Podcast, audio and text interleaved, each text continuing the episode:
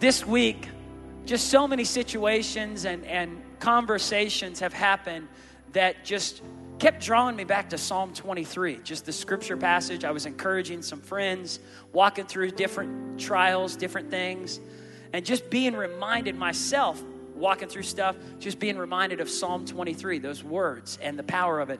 And uh, like I said, growing up in, in my parents' home, we had a picture frame with Psalm 23, the 23rd Psalm, on the frame. So those words when they're, how many of you guys have this scripture maybe in your house or on a coffee mug or somewhere in a journal? You've got those scriptures. Maybe your grandma gave it to you. Maybe you bought it at Hobby Lobby or something. You've got this, this 23rd Psalm somewhere.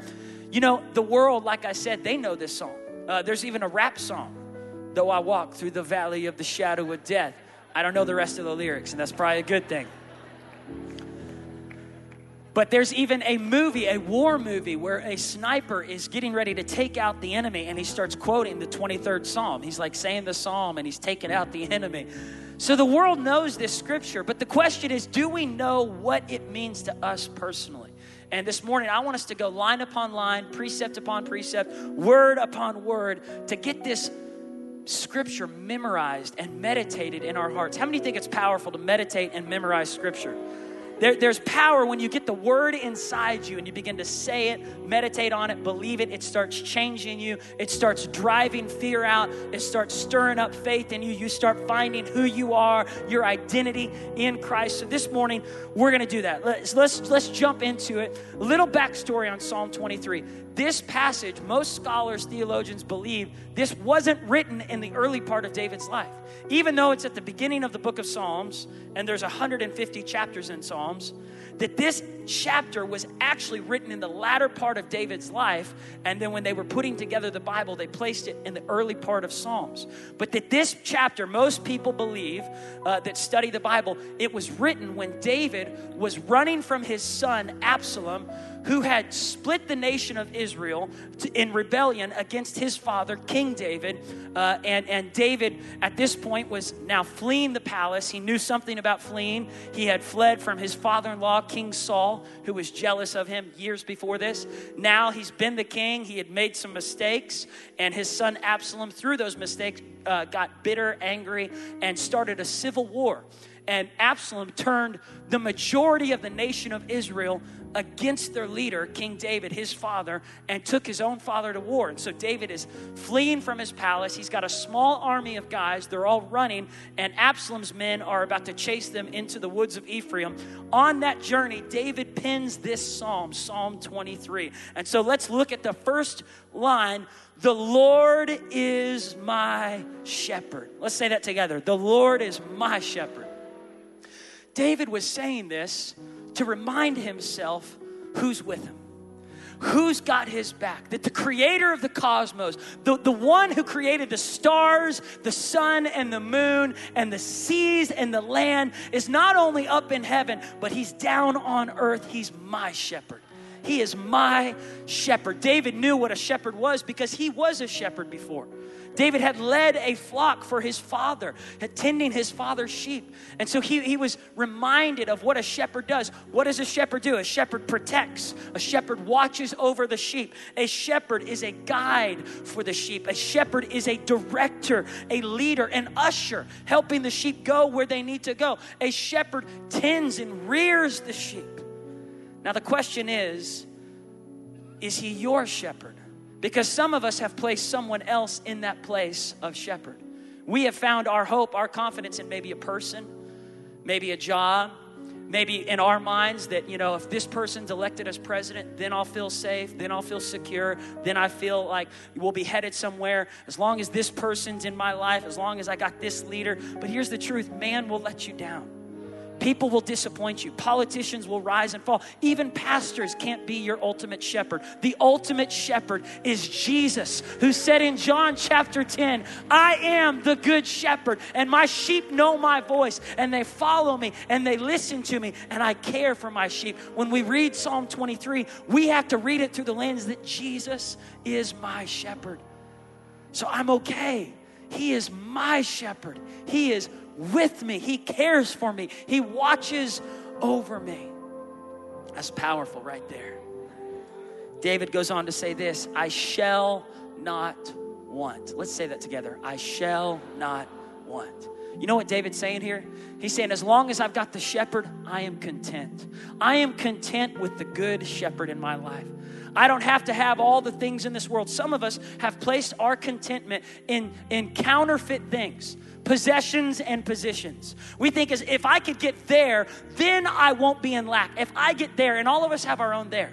Like once I get married, once I can have kids, once I graduate college, once I have a real job, once I get that salary, that promotion, once we buy our house, once we sell our house, if once we get there, then we'll feel content. And we're constantly searching for a counterfeit contentment. That even when we get there, we'll still, there will be something else that we're lacking. You know what David says? If I'm not the king, it's okay. If Absalom takes the throne, I'm going to make it because I got the good shepherd. I shall not want. My question, I think a good measure of where your contentment is at is what would you do? How would you feel if the thing you love so much, so much was taken from you? If your position was snatched overnight, if your boss called you and said you're no longer needed at this company, if your spouse left you, if you lost your house, if you lost that car you love so much, if you lost the scholarship, if you lost your parents, if you had to bury your children, could you still make it or would you be in lack? Is there something in you that's attached to something that's going to let you down? Because here's the truth if your contentment is in anything but Christ, you are headed towards a destructive end. It's only when we put our hope in something that cannot be shaken. An unshakable foundation is Christ alone. My hope, my identity, my contentment is in the good shepherd. He is my shepherd. I shall not want. I'm going to make it. If I got Jesus, I'm going to make it. If you got Jesus, you're going to make it. And that's good. My hope is not in the government of this nation. I'm praying for all the things to happen that I want to happen, but even if it doesn't happen, I'm okay. Because I got the good shepherd watching over me. I shall not want. Paul said it like this in Philippians 4, verse 11. He said, Not that I'm in need. I know how to be content. Verse 12, whether I'm abounding or abased, I know everywhere and in all things I've learned both to be full and to be hungry. Have you learned the secret to contentment? Have you, have you learned, like, can you live without the riches? Can you live without the opportunities? Can you live without that title? Paul said, I'm okay. Throw me in jail. Paul was unstoppable because his contentment was in Christ. He was literally untouchable. They're like, We're going to throw you in jail. Okay, I'll, I'll lead all the jailers to the Lord. We're going to persecute you. Okay. I take glory in the persecutions of the Lord that I may suffer what Jesus suffered for his glory. We're going to we're going to cause you to be shipwrecked. Okay, that's fine. We're going to kill you. Well, to live is Christ, to die is gain. He was untouchable. Why? Because Paul's contentment was not in this world. If your contentment is in this world, you are headed towards disaster. His contentment and David's contentment was in the Good Shepherd. The Lord is my shepherd, I shall not want. You know what David's saying is we're the sheep. Like, what, a, what an awesome animal to be. The most non-violent, non-ferocious, non-cool animal in the world. Why couldn't we have been lions or something, or wolves? I don't know. but he says, You're the sheep. He wants us to be at peace with Him. When I look at this past week, I was looking at pictures of sheep and I came across some sheep and I imagine this is what David looked like. Just really, just really happy. Just like, the Lord's my shepherd. I shall not want. He was at peace. That one, some of you guys look like that right now. If you could only see your faces. God wants us to be in this place of contentment. God wants us to be in this place of security. The Lord is my shepherd. I shall not want. He's got me. He's carrying me when I can't carry myself. Next, David says, He makes me to lie down in green pastures. You can either lie down in green pastures or you can be made to lie down in green pastures right? Don't sugarcoat God.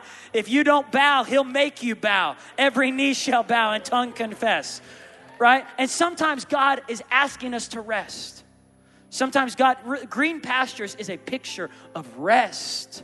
It's a, it's a pause. It's a Sabbath.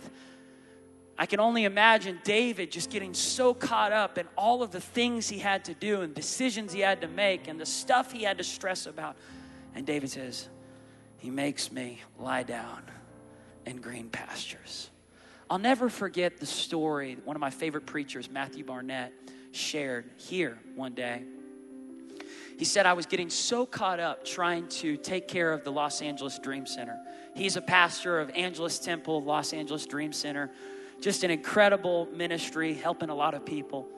He said, I was working 24 7, just giving it all I had. I was spinning the wheels. My wife was telling me, take a break. Other people, my own coworkers, were saying, Pastor Matthew, please take a break. You're always traveling. He said, If I'm not here, this won't last. It's going to collapse. I have to be here making the decisions. I got to go out and raise the money. So Matthew was constantly traveling, trying to raise the money. He said, I'm the chief fundraiser here. I'm the one that's got to keep this thing afloat. If I'm not out there working, this thing's going to fold.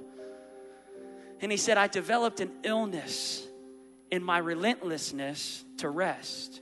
And he said, I had to check myself into the hospital in his 30s. I checked myself in the hospital. And he said, For three months, I was bedridden because I had pushed myself so hard. For three months, the doctor wouldn't let me out of the hospital. He said, If you get out of here and you keep going, you're going to kill yourself. You need to take a rest. He said, During that bedridden time, I was, I was so worried about the LA Dream Center. How are we going to get through it? How are we going to make it? If I'm not out there raising money, if I'm not out there calling the shots, deciding what's going to happen, I've got to be in there. And he was so worried. And he said, Guess what God did during that quarter? He said the LA Dream Center, the Angelus Temple Church, he said it skyrocketed in finances. God blessed it over and above. It prospered even more than any other quarter that Matthew was out on the on the field working. And then he started thinking maybe they don't even need me. but here's what he learned that when we go to rest, God goes to work. When you allow God to lay you down in green pastures, some of us we've we've placed ourselves as like the Savior of the world. You are not the Savior of your company. You are not the Savior of your family. Jesus is. And unless God builds the house, he that labors, labors in vain. Unless God's building your life, you are headed towards disaster, and you will wake up at the bottom of the pit one day going, Why didn't I listen to my pastor? Man, if he's not the pilot and you're flying the plane, it's not good. You've got to get out of that seat and go, God, you're the shepherd. You're the head of the church. Matthew said in that story, in that situation, he said, I realize Christ is the head of the church. And that's good news, guys, because that means he's got the whole world in his hands. So it puts us in a place of trust. He makes me to lie down and, and, and understand that a shepherd, a good shepherd, will bring his sheep back where they need to be.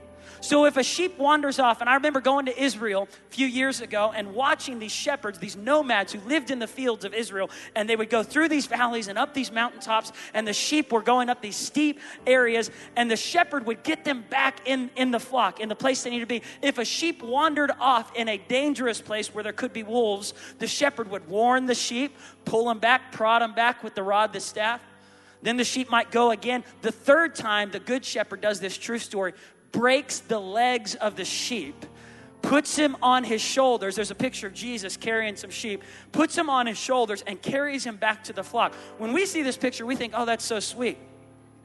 It's a picture of him breaking the legs of the lamb to get him back to where he needs to go. I'm not saying God's gonna break your legs, okay? But what I'm saying is, don't resist the correction of God. The New Testament talks about, Hebrews chapter 12, that the Lord corrects those whom he loves. I'm not saying God's going to do something bad against you, but what I'm saying is he uses his word not just to comfort us, but to correct us and say, lay down in my word, surrender, quit, quit wrestling with this, Jacob, embrace what I've done for you. Take the word of God and let it change you. Quit trying to lead your life on your own. Follow the Good Shepherd. I, got your best interest at heart. He makes me lie down in green pastures. By the way, Proverbs 12 1 says, The one who refuses correction is stupid. And then Proverbs 3:12 says the Lord reproves him whom he loves and Proverbs 123 says the one who embraces the correction of God will have an outpouring of the spirit of God on their life.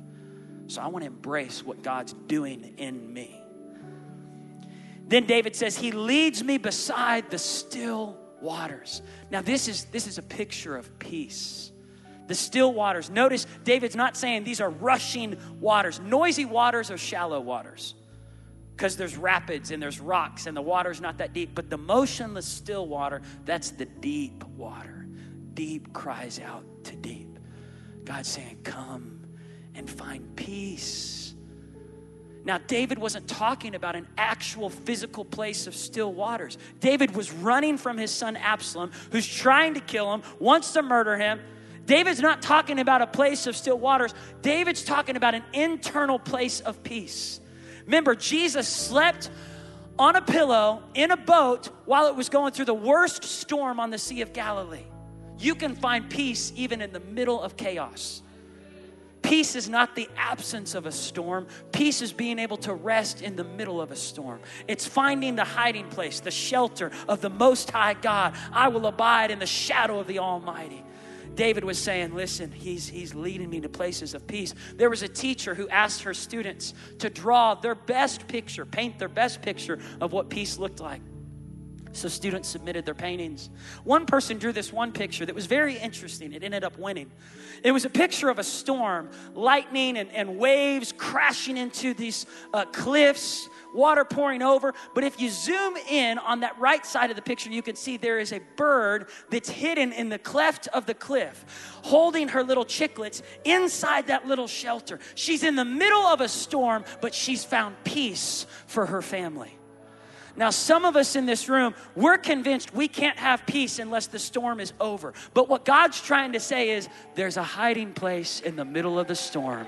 There is a shelter. It's the presence of God. And it's not out there. You can't find it in a drug. You can't find it in a bottle. You can't find it in an affair. You can only find it in the presence of the Almighty God who says, Come away with me and find rest for your weary, exhausted soul.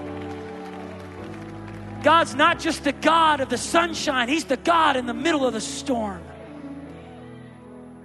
And I've seen it when our family was going through one of the worst storms. I used to come in this worship center and sit at that piano and just weep and find the most amazing peace. Not from a conversation with a counselor, not from a psychiatrist, not from anything else, but just in his presence. There's peace. He leads me beside still waters. It's in the stillness of God that He speaks to us.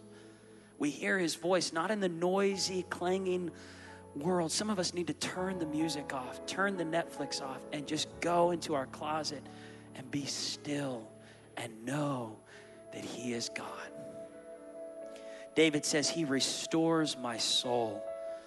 He restores my soul. And David needed restoration, right? I mean, if he's writing this at the point of history that most people believe, then he's walked through adultery. He had cheated on his wife, and then he had uh, slept with another man's wife. Then he had her husband murdered. Then the, the, the baby that he, he got, he impregnated Bathsheba, and then he loses the baby. It's a stillborn, and he's weeping, and he's broken, and he's ragged, and he's just exhausted, and he feels so ashamed and regretful as a dad, as a husband, as a king, as a man of God. He needs restoration. Nathan, the prophet, the pastor, comes to David and says, You've sinned. And David said, You're right. Against God and God alone have I sinned. He comes in repentance, and David goes on to say in Psalm 23, he restores my soul. Restoration means I can live with myself again, even after the stuff that I've done that I regret, even after the stuff that's been done to me. I can keep living and not living as a prisoner, not surviving, but literally thriving. Even when I'm running from my palace, I can remember that God has restored my soul. Some of us need restoration in our soul because of stuff we've done or stuff that's been done to us. Restoration is to receive the forgiveness and the mercy of God and then to administer it to others. Maybe someone's hurt you and your soul is perplexed. You are in a prison, a toxic place in your soul, and you are tempted in every way to go do things with that toxicity. The only freedom we have to be restored in our soul is to come to the Good Shepherd.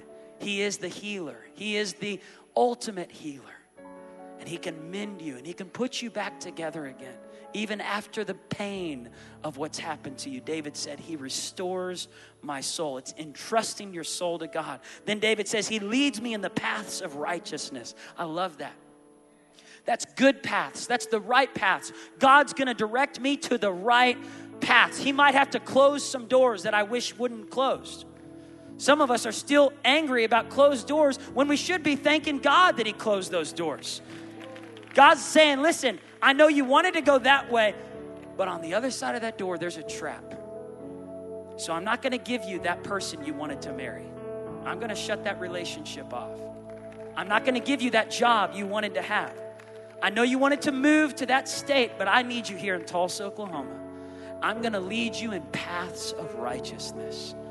It may not seem glorious at the moment, but you'll see soon enough, it is for my name's sake, God says. It's for the glory of God. I'm going to close some doors, and you better thank me because those doors, if you would have walked through them, would have been a disaster for your life.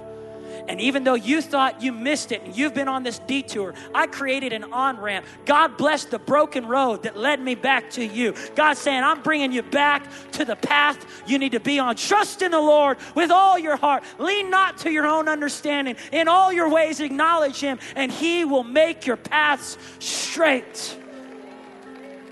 The paths of righteousness come from trusting in Him that God knows best my shepherd knows exactly where I need to be. And then he goes on to say this for his name's sake.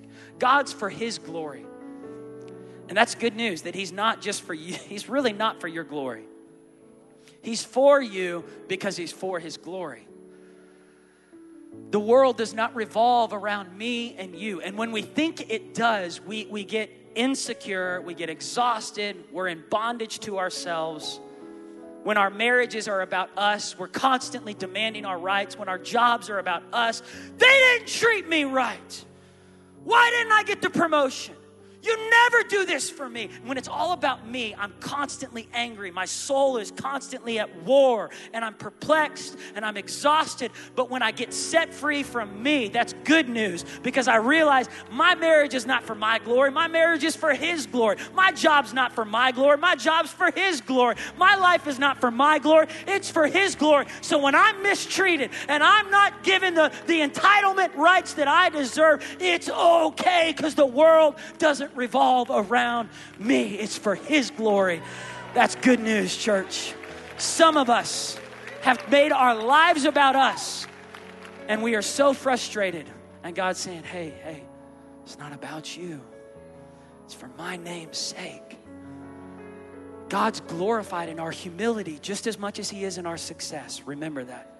So when you're walking through some humiliating circumstances and you're going, I don't deserve this. I put money at this company. I've given so much to, I don't deserve this. God saying, Can I be glorified in your humiliation? and not just your success? Can I be glorified even when you're walking with that cross and you feel like you're being crucified? God wants to be glorified through you, through your humility and your success. Here's the amazing thing about your success when you're successful, don't touch it, don't touch the success. Remember who the glory goes to. If you touch it, you'll lose it. But if you'll give it to God, the only reason this church has lasted 35 years is for His name's sake. He's been faithful, He's been gracious. When we least deserved it, He's shown us mercy. And the reason why our best days are in front of us is not because I'm here, it's not because you're here, it's because of His glory. The Good Shepherd holds this church together. He's at the helm. No matter who's on the stage, God's taken us forward for His name's sake. The Lord is my shepherd. It's for His glory. One of my friends recently got elevated and promoted, and, and, and God's using him in incredible ways. Brian Nhira, he's on NBC The Voice. You know, the thing I love about Brian, he knows who it's for. It's not for Brian, It's not about the Nhira family, although God's shining favor on the Nhira family and on Brian. Ultimately, Brian knows this is for the glory of God. And when you can live with that kind of surrender, God will take you places you never dreamed of for his name's sake. David understood it. David goes, I, I didn't get myself into the throne, God did it. I didn't anoint myself to be the king, God did it through Samuel. The future generations of this kingdom, it's not because of my merit, it's because of God's goodness that He's going to use Solomon. And then down the road, Jesus is going to come through the lineage of David. It's all for His name's sake. Then David says this though I walk through the valley of the shadow of death. Notice he says the shadow of death. The shadow can't hurt you. The shadow of a sword can't cut you. The shadow of a gun can't shoot you. It's just a shadow. Some of us are so afraid of the shadow, we're making a bigger deal about something that really can't hurt us. Jesus said, Don't be afraid of the one who can take your body, but rather fear God who owns your soul when you surrender to Him. Ultimately, I don't have to be afraid. No matter what happens, I win because Christ lives in me. David was saying, I, I might be walking through the shadow of death. And I love how he says through. Everybody say through. David didn't say, though I end up in the valley of the shadow of death. This ain't your final scene. Someone who's walking through the valley, you're going to get through it. Dark times don't last forever. I promise you they don't. I know you're saying, well, you're too young to really say that. I've been through a lot in the last few years. I know this, man, God carries us through the valleys. Though I walk through the valley of the shadow of death. Everybody say, I'm coming out of it. No matter what you go through, you can get through it because the good shepherd lives in you. Isn't it amazing that just a few lines before this, we're talking about green pastures and still waters, and all of a sudden we're talking about the valley of the shadow of death? But that's life, right? We go through a series, and one phone call can take us from the green pastures into the valley. One conversation with our boss can take us from still waters to the shadow of death. One word from a doctor can take us from that sense of serenity to that sense of fear about the future. But you know what David says? Though I walk through these really un un- unknown times that are coming in front of me, though I'm walking through a valley that I don't know what's on the other side of this. Remember, David's writing this before he's, he's found out what the outcome of this war with his son Absalom is going to be. And Absalom ends up losing in that battle. David's saying, even though I'm walking through something that I don't know what's on the other side, he says, I will fear no evil. Let's say that together. I will fear no evil. Church, we don't have to fear any evil. You don't have to be afraid of terrorism. You don't have to be afraid of terrorism. You don't have to be afraid of terrorism. You don't have to be afraid of sickness. You don't have to be afraid of, of financial uh, uh, uncertainty. You don't have to be afraid. Why? Because the good shepherd is with you. David says, I will not fear. I refuse to be afraid. Now, it's one thing to be aware of terrorism. It's one thing to be aware. I'm not saying don't be aware. Yeah, get your heads out of the sand, but don't you dare succumb to the spirit of fear. That is a lie from the devil who wants to keep you in bondage. It is not God's will for the church to be living in fear. I will fear no evil. Man, I got I'm preaching to me because fear comes at me on a daily, regular basis. Fear knocks at the door. One of my prayers of this sermon is that we will leave with more faith and less fear. More faith in the good shepherd and less fear about what's happening around us. When I come into church on Sunday mornings, you wouldn't believe the thoughts of fear that try to attack me. But you know what I, I do? I walk through these halls and I go, No weapon formed against us shall prosper. He charges his angels around 7700 South Lewis and in the hallways and in our house and in the members' houses and in their apartment complexes and on ORU's campus. No weapon formed against us shall prosper. He will deliver me from the hand of the fowler. He will deliver me from the snares set by the enemy. In Jesus' name, He surrounds me with angelic protection. He surrounds me with the shield of favor. Every time I get on the stage, I got to pray that because the devil comes at me with fear, to be afraid. but I declare it over this place. You don't have to be afraid about what's going to happen to your children when they go to school. You don't have to be afraid about coming into a big building here at Victory. You don't have to be afraid about going into the mall. You don't have to be afraid. See, the news wants to get us all caught up in this fear, right? They're, they're just pumping us with this terrorism, terrorism, terrorism, terrorism. It's getting closer, it's getting closer, it's getting closer. And some of us think we're supposed to buy into the fear. I'm not saying don't be aware, but don't you dare buy into the fear. The early church didn't do it, and we shouldn't do it either. They accepted our lives might be taken for believing in Jesus. Like we might be persecuted. We probably will. And you know what? To live is Christ and to die is gain. I'm not afraid. I'm not afraid. I'm not afraid.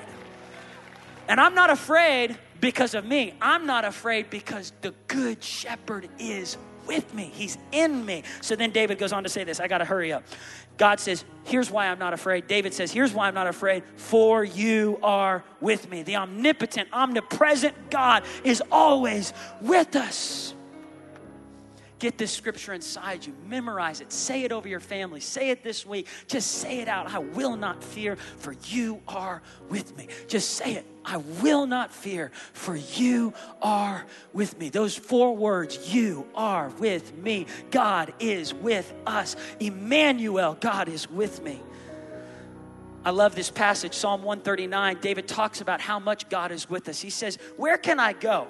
Right? I, am going to read it from my, my Bible here. He says this um, Lord, you have searched me and known me. You know my sitting down and my rising up. You understand my thoughts afar off. You comprehend my path and my lying down. You're acquainted with all my ways. There's not a word on my tongue, but behold, oh Lord, you know it all together. You've hedged me behind and before. You've laid your hand upon me. Such knowledge is too wonderful for me. It is high, I cannot attain it. Where can I go from your spirit? Where can I flee from your presence? If I ascend ascend into heaven, you are there. If I make my bed in hell, behold, you are there. If I take the wings of the morning and dwell in the uttermost parts of the sea, even there your hand will lead me. Your right hand will hold me. If I say, Surely the darkness will fall on me, even in the night will be light about me. Indeed, the darkness cannot hide from you. The night shines as the day, the darkness and the light, they're both alike to you. David was saying, I can't get away from you. You're always with me. David goes on to say, You know all the days of my life. You've numbered them. You've prepared the days for me. God's got you. He's got the whole world in his hands. He's got your future. I remember in April when I was graduating high school and graduating college, it happened twice. In 2004, when I was graduating high school, I was so scared about the future. I was thinking, God, I, I don't know what's going to happen. I don't, I don't know where I'm going to go to college. I don't have anything lined up. I, I haven't heard of any scholarships yet for me. And I remember finding a place of surrender. I went into my bedroom, went into the closet, and just prayed. I said, God, I, I trust in you. I commit my ways to you. I just felt at peace. I didn't hear the audible voice of God, but I just knew God's going to take care of it. Then in college, I was graduating 2008. April comes around. It's graduation time. It's three weeks away from graduation. I got no jobs lined up. I was playing in a band. We had a few gigs in front of us where we were going to play for like 10 people. And I was like, there's, there's really no career here. And uh, God was blessing us. You know, we, we, we ended up getting to play in some other bigger venues. But still, the uncertainty of the future was scaring me. And again, I had to come to that place saying, God, I trust you. Even when the doors get closed, I trust you. Even when I don't see open doors in front of me, I trust you. I will fear no evil. You are with me. Your rod and your staff, they comfort me. The rod and the staff are not just for comforting, but also for correction. And they are both good for us as believers. We need both the comfort of the rod and the staff and the correction of the rod and the staff. Don't resist it. God's what God is doing in you is more important than what's happening around you. What God is, is calling you to become is more important than maybe the job you're working in. Maybe you feel frustrated in this job, but God's saying, I'm doing something in you. My rod and my staff are comforting, correcting, prodding, making you into the woman, into the man that I've called you to be. Then David says, You prepare a table table before me in the presence of my enemies. Isn't it amazing? Have you ever found yourself in places of favor that you just didn't deserve and you were going, I, I don't know how I got here. I don't know how this happened. And, and, God shines his favor on you in front of people who said that, that, that you would never amount to anything. And God's like, I'll show you, I'll take the foolish things of the world to confound the wise. right here, I'm a foolish thing. And God uses foolish things. It's a good thing to be unqualified. God takes the unqualified and He qualifies them for what He's called them to do. God's looking for some people in the world that say, I may not have the greatest resume, but God, send me. Here I am. I surrender. And then He prepares this table before you. He shines His favor upon you. I remember uh, one time there was this person who just didn't like me. I was, uh, was, I was a teenager and he came to me and said, I don't like you. Was like, What did I do to you? He said, Nothing. I just don't like you. He's like, I don't like you. I don't like your family. I don't like this school, this church. He was being forced to go to our school. His parents had put him in there, and he didn't want to be there. He wanted to go somewhere else.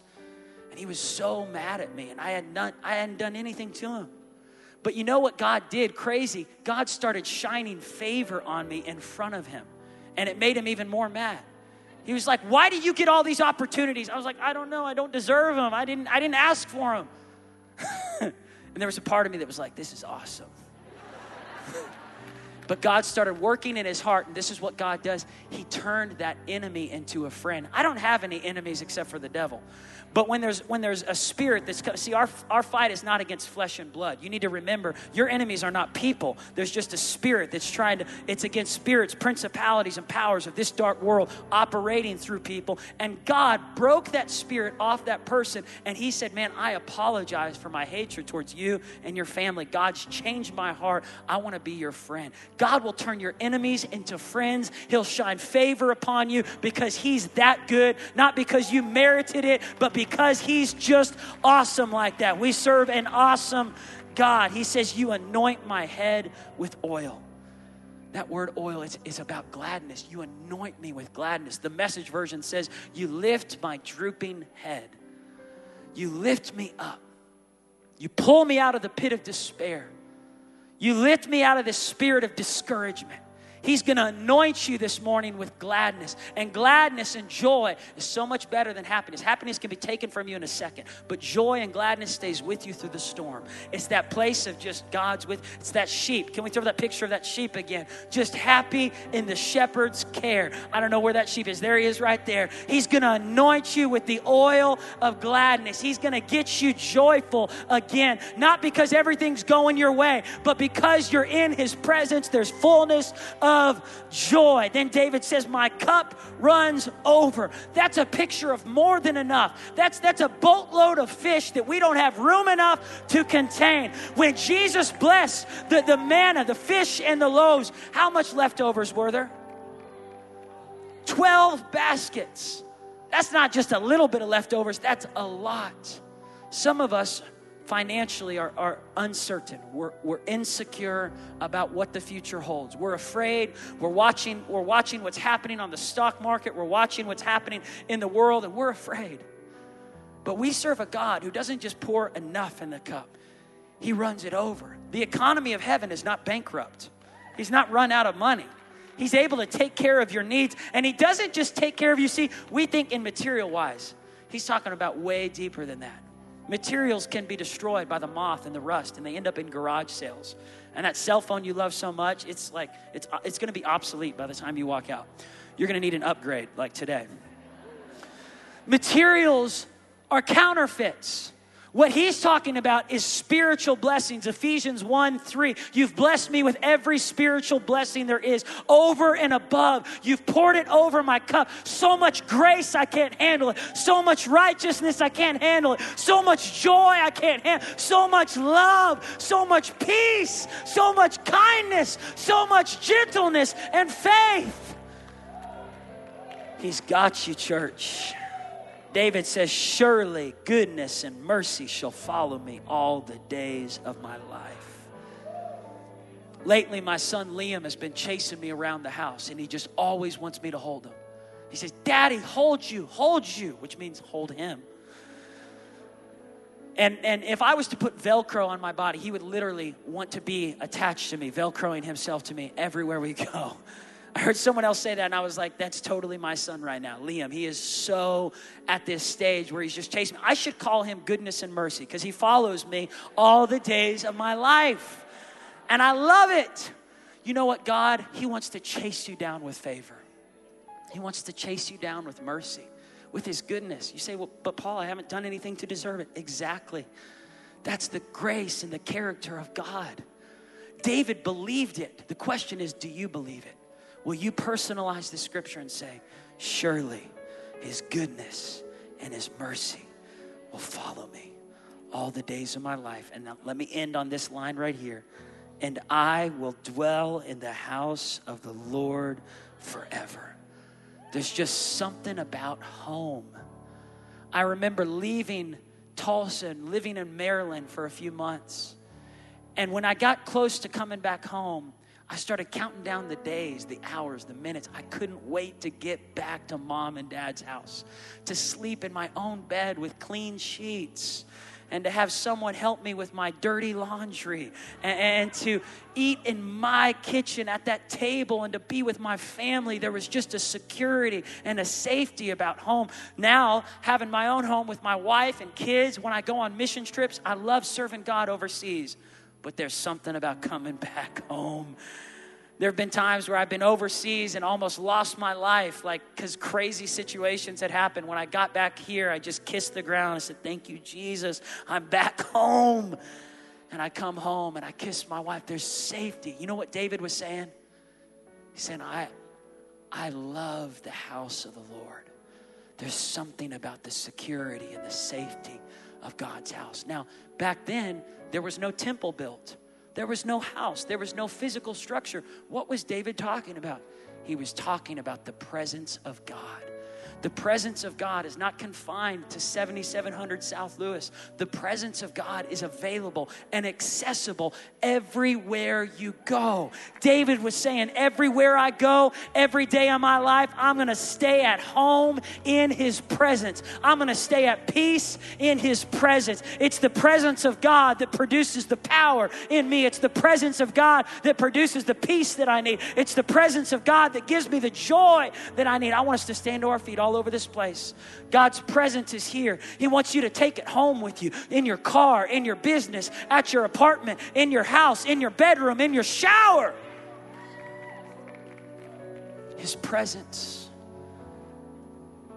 In His presence, there is peace.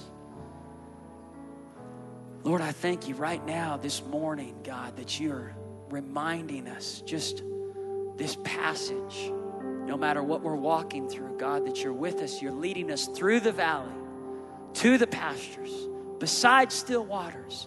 We don't have to be afraid of what's happening around us. We can be at peace inside our spirit. Lord, that you're going to bless us with favor because you are so good. And God, it's to bring you glory. Lord, your goodness and your mercy will follow us all the days of our life. Somebody take hold of that this morning.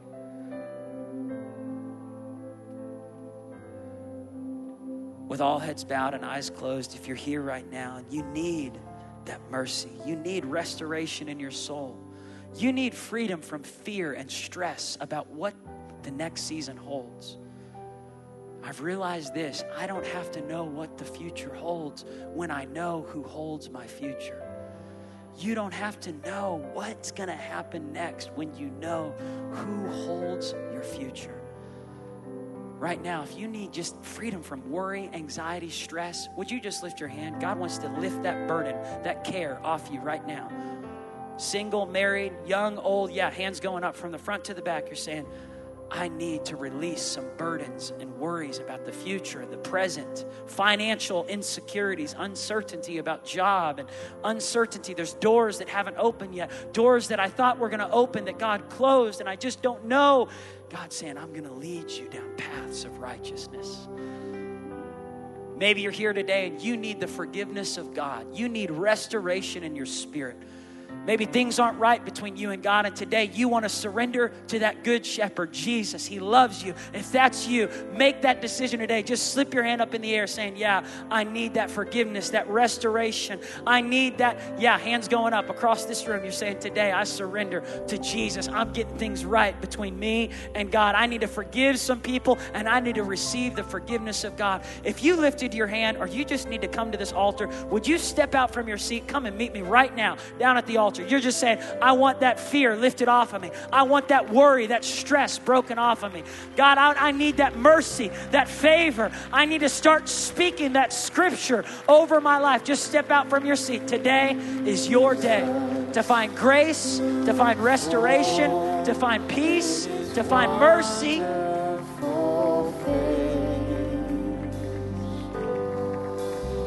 Keep coming. There's room at this altar. There's room at this altar college students, parents, singles, married, divorced. You don't know what's next. You don't know how you're going to get through this valley of the shadow of death.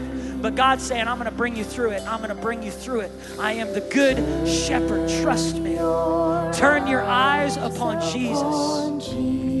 Maybe you've lost your joy. You need that fresh oil of gladness. Come on down. I promise I'll dismiss y'all in just a few minutes, but I'm going to ask you to just respect what God's doing right now in these moments.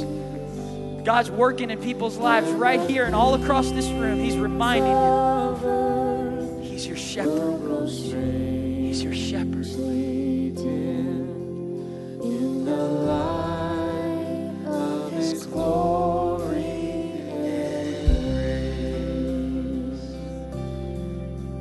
Some of us are always on go. We can't turn off that constant voice saying, You better work, you better work, you better work, work, work, work, work.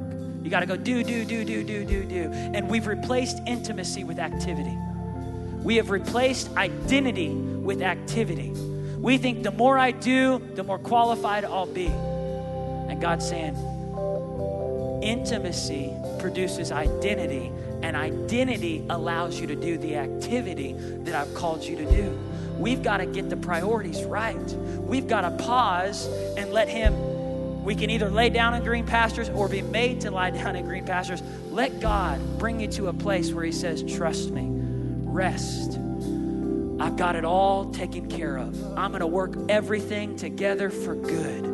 I'm going to turn everything around for good. That legal battle that you're so worried about, don't worry about it. I'm doing a work inside you. I'm going to carry you through it. I'm going to turn that situation around. That child that you're wishing would be back in church, that you wish there was reconciliation with, right now, don't worry about it. I'm going to work everything together for good.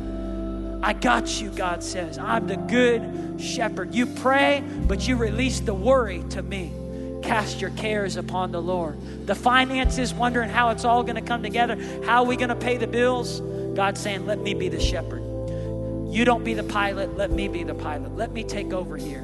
I'm going to help you. I'm going to lead you to still waters. I'm going to lead you down paths of righteousness.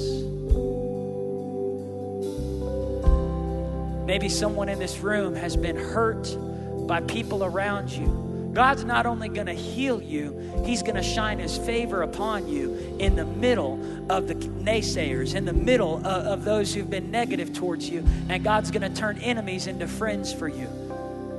He's saying, But I'm looking at the test of your heart. Will you choose to forgive or will you get bitter? Will you get better or bitter? Will you forgive those who've hurt you?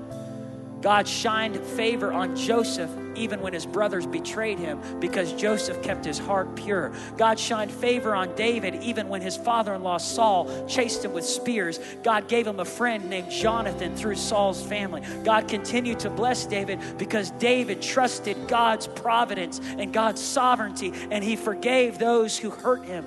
Right now, God's saying, Let me restore your soul let me release the toxicity of whatever you've been carrying. In Jesus' name, fear is broken. No weapon formed against you shall prosper. Stress and worry about the future is broken. He's got your family. He's got your marriage, your future marriage. He's got your next job lined up. He's going to take care of you. He's Jehovah Jireh, my provider. He's El Shaddai, my protector. He watches over us.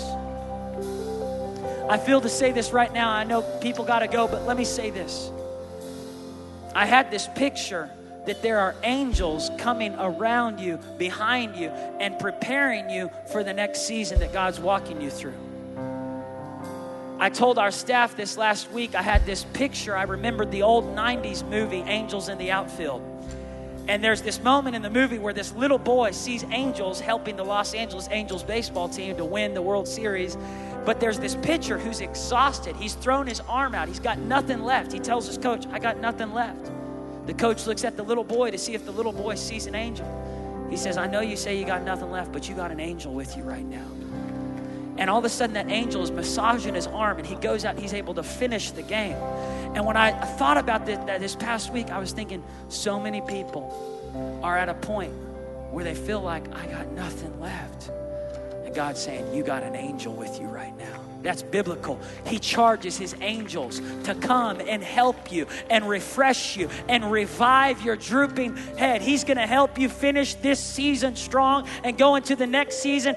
Though young men may stumble and fall, that those who wait upon the Lord, they will renew their strength. They will mount up with wings like an eagle. They will run and not be weary. They will walk and not faint. Lord, let's pray right now. Say, Lord Jesus. I surrender to you. Thank you for giving me strength. Thank you for giving me rest. I repent of doing things my way. I receive your forgiveness. Be my Lord and Savior. You are my shepherd, and I shall not want. You make me lie down in green pastures. You lead me beside still waters. You restore my soul. Though I walk through the valley of the shadow of death, I will fear no evil, for you are with me. Your rod and your staff, they comfort me. You prepare a table before me in the presence of my enemies. You anoint my head with oil. My cup runs over. Surely goodness and mercy will follow me all the days of my life, and I will dwell in your presence forever. In Jesus' name, amen and amen. Give God praise this morning.